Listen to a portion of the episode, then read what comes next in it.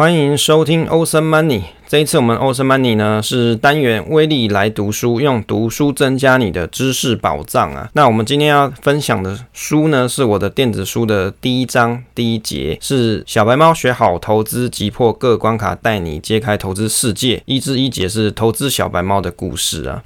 当然，这个电子书我还在写啦，目前大概是第一章快写完了。那为什么要跟大家分享？主要是让大家知道说我这本书到底在写什么内容。那当然，这个是放在方格子里面的付费订阅文章。那在上架后的半年之内，不会以文字的形式在其他平台上上架。不过在 Podcast 的部分的话，可能会用语音网志的方式跟大家分享内容啦。当然，里面有些，比如说我做的一些研究啊，那些有数据啊，有图表，你可能用 Podcast 是没办法看到的，所以要只。直接看文稿才比较了解内容在说些什么东西。好，那今天要跟大家分享这个一至一节，是我们投资小白猫的故事。其实这个投资小白猫的故事，也就是我的故事。那这本书呢，写的名字叫做。小白猫学好投资啊，击破各关卡，带你揭开投资世界。有没有漏漏等？搞不好以后会改书名，只是现在还没有。以后改书名的话，有也有可能我要取一个，比如说用三招教你小资族怎么样也可以存到千万财富。好，哪三招？第一个，打开券商 APP；第二个，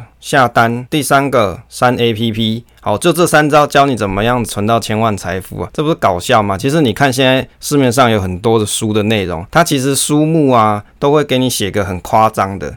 我自己是不爱去取那种很夸张的，比如说标题文章或者是书目啦。当然我知道啊，在标题里面创造一些冲突感，好，就比如说怎么样子穷人也可以翻成就是有钱人哦，这样子类似这种冲突感，或者是常常去举一些数字，比如说我要怎么用小资月薪三万，然后滚到上千万之类的这样子的一个表达方式，我自己是不太喜欢像这种夸式的书目啦。好，那反正我现在暂定书的名称就是叫《小白猫学好投资击破各关卡，带你揭开投资世界，也许以后我会改短一点点，好吧？这个投资小白猫啊，就是我的故事啊，我的投资理财的学习过程、啊，就跟大家 share 一下。那在这条路上啊，其实没有实际的老师教我投资或是理财知识，也没有什么师傅之类的可以叫一声来尊敬啊。不过在这一条路上，因为一切知识都是新的，总是令人感到兴趣，因此可以多加学习啊，阅读自己所喜欢的领域，其实这就是一种乐趣嘛。而这本书就是我的学习历程，也欢迎你跟我一起。起旅行，一一路将我学习的知识分享给你啊。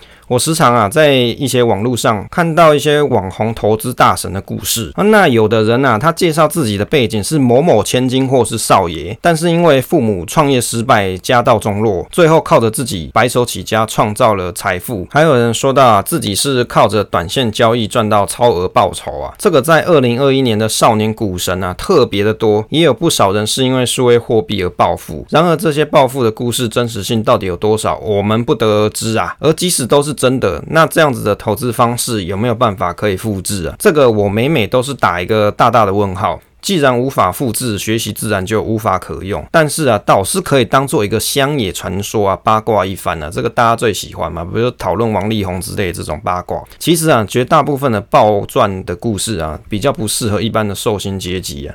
我反而比较尊敬啊，曾经读过一本书的作者，像是 JG，他所提到的暴赚精神哦，翻译过来，其实你会觉得这个这四个字是不是很摇摆啊，很很炫炮嘛？暴赚啊，暴赚，暴赚精神啊。其实翻译过来就是。因为你想要赚大钱，因此每笔交易就会很谨慎的做好各项评估啊。时间看长，获利要大，而不是在意短期的小打小闹。而我认为其中最重要就是你不要忘记风险。对的，其实就是风险。对于大多数的新手投资人来说啊，最熟悉的就是网络或是电视媒体上看到谁又可以赚大钱，其实你又忘记了，你没有看到赔钱的人啊，他通常种种啊都是默不出声。很早年的时候，我也希望可以透过不断的短线操作获利。来赚到超额报酬，但是我发现、啊，这样子的交易方式不适合要上班的我啊，啊我就社畜没就要上班呐、啊，上班工作忙的要死，哪有什么时间盯盘看盘呢、啊？这个是只有职业的人才可以做到。我相信大多数会阅读我这本电子书的朋友啊，也可能是这样子的相同情况。如果不是祖上带有富贵，谁能不为五斗米折腰啊？我想。这个就是现代人上班族的写照了。听一下我的家庭生活背景啊，我的家的背景其实我也不是什么有钱人啊，在民国五十年代那个时代啊，是台湾社会形态多半还是农业社会啊，大部分的家庭其实都是生了很多小孩，也许是为了要有后代可以怎么样耕田呐啊，那时候是农业时代嘛，就希望多生几个小朋友去务农啊，然后就是希望有人可以去耕田哦，做这这些务农的事情，也许是为了长尾效应啊，希望其中一个小孩成功啊，就可以怎样光宗耀祖啊。那我的母亲家里就生了七个小孩，那我父亲家里就生了十个小孩。那母亲高中毕业啊，他就出社会上班了。那父亲他因为是最小的小孩，那家里的哥哥姐姐们并不照顾。反而是怕他分家产了，因此父亲国小毕业就被赶出家门上班了，一路做修机车的黑手起家，一直到做汽车烤漆啊、保修这些工作内容。最近他的工作是维修天车啊，你知道那个天车是什么？就是那个港口有没有？你看到那个很高的那个一个有滑轨的东西，那就是天车。我有时候我都觉得啊，即使没有受过什么教育的他，但是他电子机械工程相关的脑技能是点到满了，就是修东西啊、修这些电子零件啊、修车啊，什么都是。技能点到满。那母亲因为生下我之后，因为没有任何来自于原生家庭的后援，也付不起昂贵的保姆费用，因此就是自己照顾我长大，就是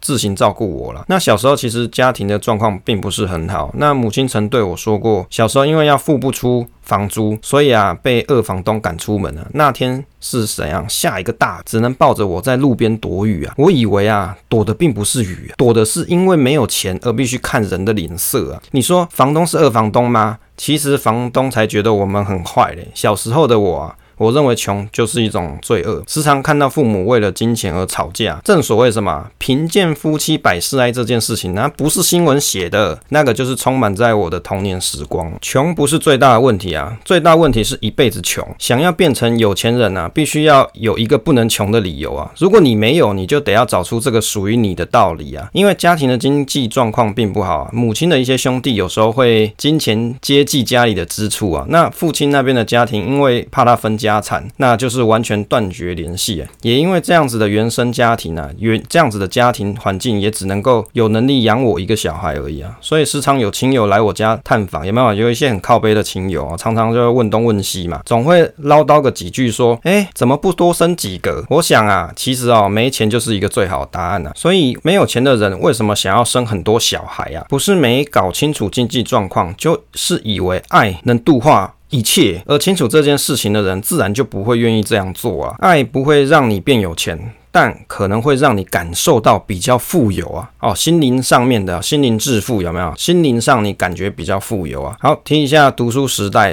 的心得啊，在很小的时候我就知道，其实家里没有钱这件事情啊，所以大概只有幼稚园读过私立啊，其他像国中、高中、大学、研究所，基本上都是考公立大学，就是公家的啦。其实应该是讲只能考上公立或是国家的。那因为人生没有退路的时候，你也只能往前冲这一途啊，所以其实也没。没有什么好悬念的。我曾经也想学习我父亲去学他那一身修车的技能，但是我发现自己不是那一块料，那还是专心念书比较实在。读书不能保证你可以荣华富贵，但是读书可以给你一个机会，在跟别人一样的教育起跑点上竞争呢。出了社会也是一样的道理啊。这个学历只是一个门槛，它不是一切。但是没有学历啊，很多公司的大门你连跨都跨不进去啊。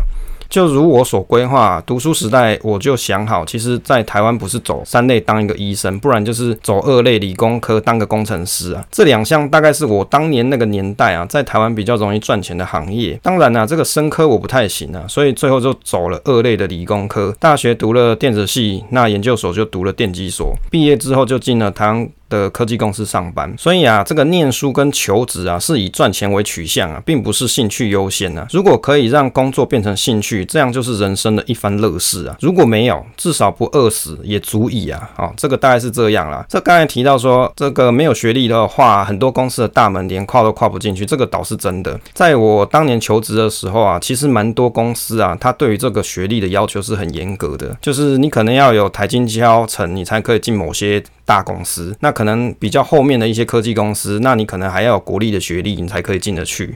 这个就是一个社会的现实，跟你个人能不能适应这个公公司的工作内容，或者是跟你个人的学经历能力啊，就是你实质的能力啊，你懂多少，那个可能没有什么相关啦。因为这个学历就是一个很基本的门槛，你在 HR 那一关，你可能就不过关了，就不用再提说你进去学习这件事情。学生时代啊，我的投资研究啊，做过什么东西哦？这个学生时代我读研究所的时候啊，那时候有一个叫做 Pina 的投资股市模拟网站呢、啊，因为对买股票有兴趣，所以就无聊研究看看，把买股当做游戏来玩啊。然后也把雅虎股市的网页打开，我怎么玩呢？一开始我就去找当天股票大跌前几名排行榜跟大涨的前几名排行榜啊，依据这个名单去观察，开始胡乱的下单去观察股票的价格走势啊。然后我就发现说，哎，这股票真的很有趣，哎，这个网站还有融资融券的模拟功能，赚钱的时候哦，我就很高兴。虽然那个是假的嘛，就是模拟的，就好像打那个 online game 哦，赚到宝物的感觉一样，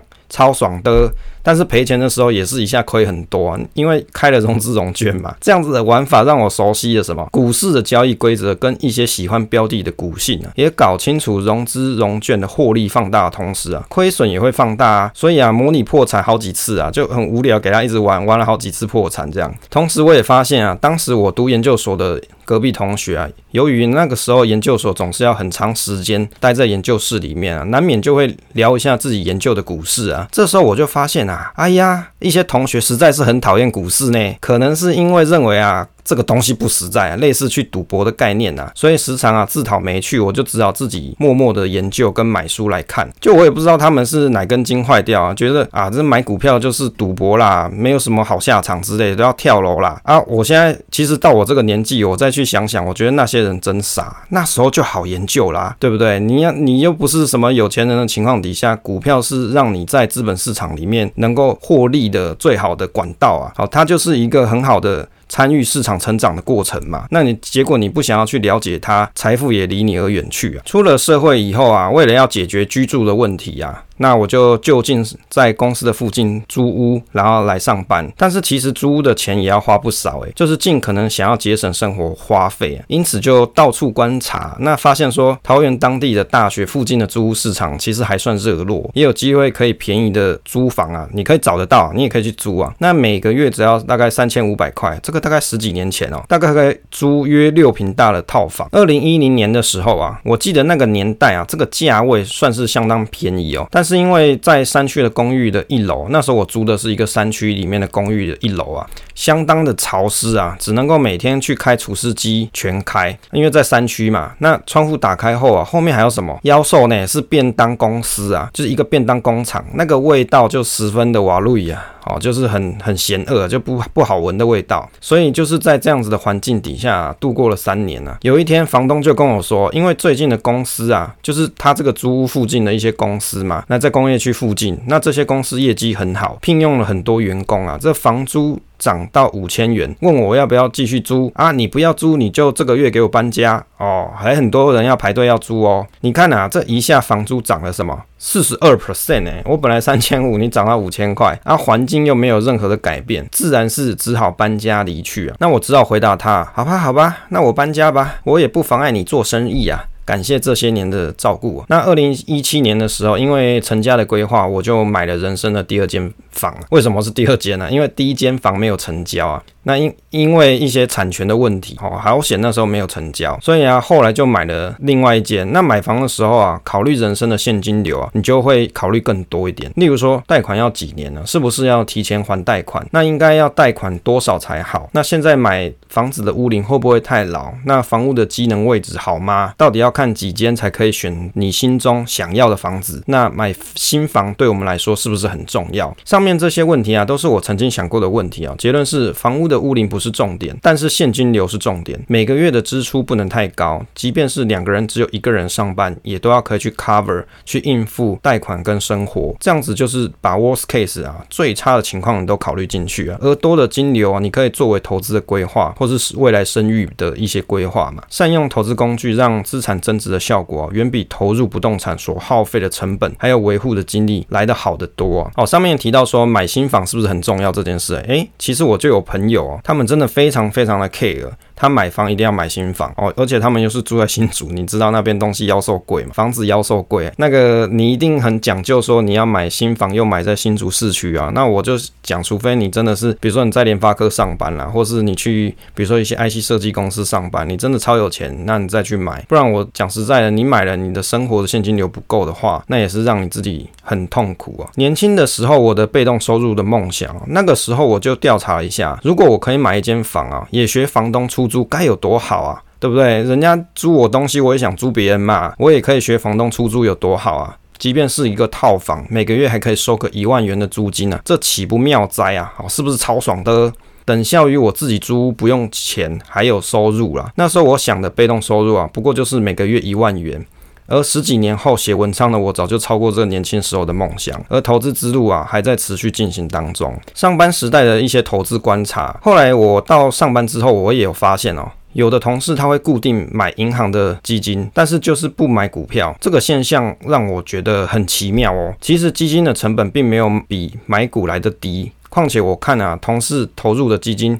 也是投资国外的市场的股市标的。其实哦，你买别的国家的经济情势，你要去判断，自然是雾里看花，也需要花时间去了解基金的绩效，并不是低风险性的投资商品啊。我讲的是整体性的啦。当然，你自己有去了解过后，你真的清楚它是在做什么，也许它就不是那么高，不是那么高的风险。这时候我发现一件事情哦，投资股市这件事情，并不是每个人所有人都适合的哦，有的人是完全排斥的，因为。亲戚长辈啊，有赔过大钱。另外，有些人会买股，但是不懂或是不清楚买的标的，就是听谁谁谁那个朋友说哪一档好就买，然后莫名其妙买了就赔了。啊，比不买的人还要惨啊！你不买顶多是不赚不赔嘛，对不对？但是你买了，结果赔钱，不是比没买的人还要惨？上班之后，我的股票投资方式哦，主要还是以做波段价差为主。但是买了股票啊，就会想要盯盘啊，期待买了之后可以涨起来，有没有？这就人性啊！这个跟做模拟就有一点差异，因为是真的钱，你很容易会影响到工作的情绪。怎么说呢？涨了一点你就想要卖嘛，卖了之后呢，看了涨高，你又想要追买回来。赔了一点，你就想要凹下去等回档，所以总是赚了小小的价差就卖股票，而且很容易因为突如其来的系统大跌，你就急着想要卖。浮亏出现大额亏损的标的，你又想要卖出，然后又见到那个标的涨回比原先的成本价更高的情况，这种定锚的情况有没有？这种情况你就是杀在阿呆股卖的没缘由啊！因为股工作很忙的关系啊，那其实后来也没什么时间盯盘啊，反而我就会开始思考。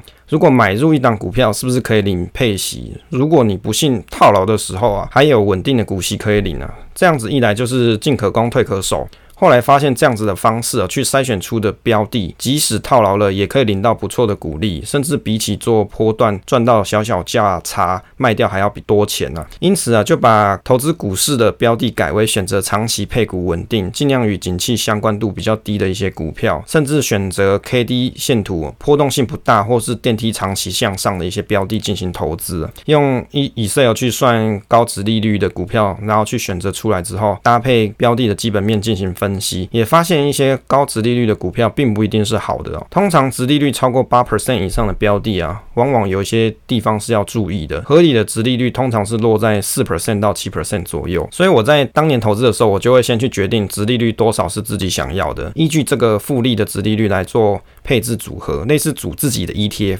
定期检视标的的获利跟基本面的状况。当然，新闻面的东西啊，我们其实都是这个消息年轮的最外圈。其实你很难比知情的人士哦去操作的还快啦。但是你可以从每季的营收状况来检视这一档标的是不是适合长期持有。领固定的息之后啊，你再去投入啊，其实是蛮无聊的，但是就是比较不会影响到生活的情绪。现在的我啊，追求财富自由吗？还是要提早退休啊？其实。其实从学生时代开始啊，研究投资理财这件事情也过了十几年了。目标是在于改善退休的生活，而不是大家朗朗上口提的财富自由。这个其实才是务实的态度。很多人想要的是自由，而不是财富，却因为追求赚取金钱而忘记富足，而忘记人花钱，而不是钱花人呐、啊。另外，无时无刻不在追寻所谓的名牌或是致富圣杯啊。其实圣杯只有一个，就是你把可以支配的所得运用到极致，每一笔钱都能够应用在很好的、很恰当的地方，无怨无悔，这样就已经足矣啊。提到财富自由，不如说是改善退休生活，因为。人活着总有许多欲望，为了这些想要的欲望啊，不断的努力，其实它也是人类成长的一部分。当然，欲望到哪个点就应该要适可而止啊，每个人心中都有一个答案啦。那为什么要提早退休啊？其实我看了很多朋友，总有这种想法，就是他们都有这种想法啦，很多啦，不能讲全部，甚至有些人已经开始执行这件事情了。我的心里想的是说，当你的退休金设定固定的同时哦，也代表你的生活形态就已经定型了。有些朋友啊，被动收入三万块，他就开始退休，这意味着你的生活不能有任何的差错，或是人生有些意外的改变。例如说，你可能组建了家庭后，这个计划就容易失效。当你开始选择放弃事情的同时啊，你也获得了你认为的自由，而我还放弃不了人生任何转变的可能，所以我不会想要提早退休。我的退休简单的计划是希望在六十五岁的时候可以达到被动收入六万块，能够让我的小家庭这个生活支出是目前正在实践的计划。当然啊，人总有目标才能够前进啊，所以呢，后面的章节就是我在分享我这些计划的内容的方式，还有这一路上所学习到的东西，那就是透过这本电子书跟。投资小白猫们分享，那因为其实会看我的文章的人，或是听这个节目的人，蛮多都是投资新手。我相信。与其你去看一些，比如说很厉害玩那个数位货币赚什么一百趴两百趴，或者是去玩当冲啊，冲来冲去绩效很厉害，或者是你去看，比如说某些它是动能投资啊，怎么又听听到什么消息买什么那种，你去看了一大堆，其实你没有一个可以复制的，你根本就不晓得他们怎么做的。那我所跟大家分享的东西，不管是我的投资研究，或者是我在文章上分享观念，都是属于一种比较务实的方式，然后一步一步。跟你讲说我是怎么去做规划，怎么去进行，那让大家可以透过这样的思维方式，不一定是照着我我的方式做，但是你透过听了每一集的内容，或是看了每一篇的文章，去了解，诶，这些东西是不是比较贴近你可以达成的方法？那如果比较可以达成的话，那对你的未来才会有帮助啊，大概是这个样子啊。那当然，以前在我投资的那个年代，其实比较没有什么 ETF 啦，当时是有零零五零跟零零五六，不像现在是 ETF 百花齐放，所以那个年代我是做存股。当然，现在十几年后，我还是有买像 ETF 这些去并行我的投资组合，并不是说只有存股这件事情。所以 ETF 的投资指数化投资也是在我的投资配置之一。好，那当然，如果你有听过过去的集数，你大概就会知道我到底买了哪些东西啊。好啦，以上呢就是这一次跟大家分享内容啦，也希望这一本书能够带给大家一些知识，然后也可以让大家有所成长。那如果你没有看过这本书，至少听过这一集的内容，知道说，诶，威力到底是怎样子一个投资小白猫的故事，这样子也足以。感谢大家收听这一期节目啦。那如果你喜欢节目的话，记得可以分享订阅我们的节目频道。那分享总是单纯的快乐，期待下次再见。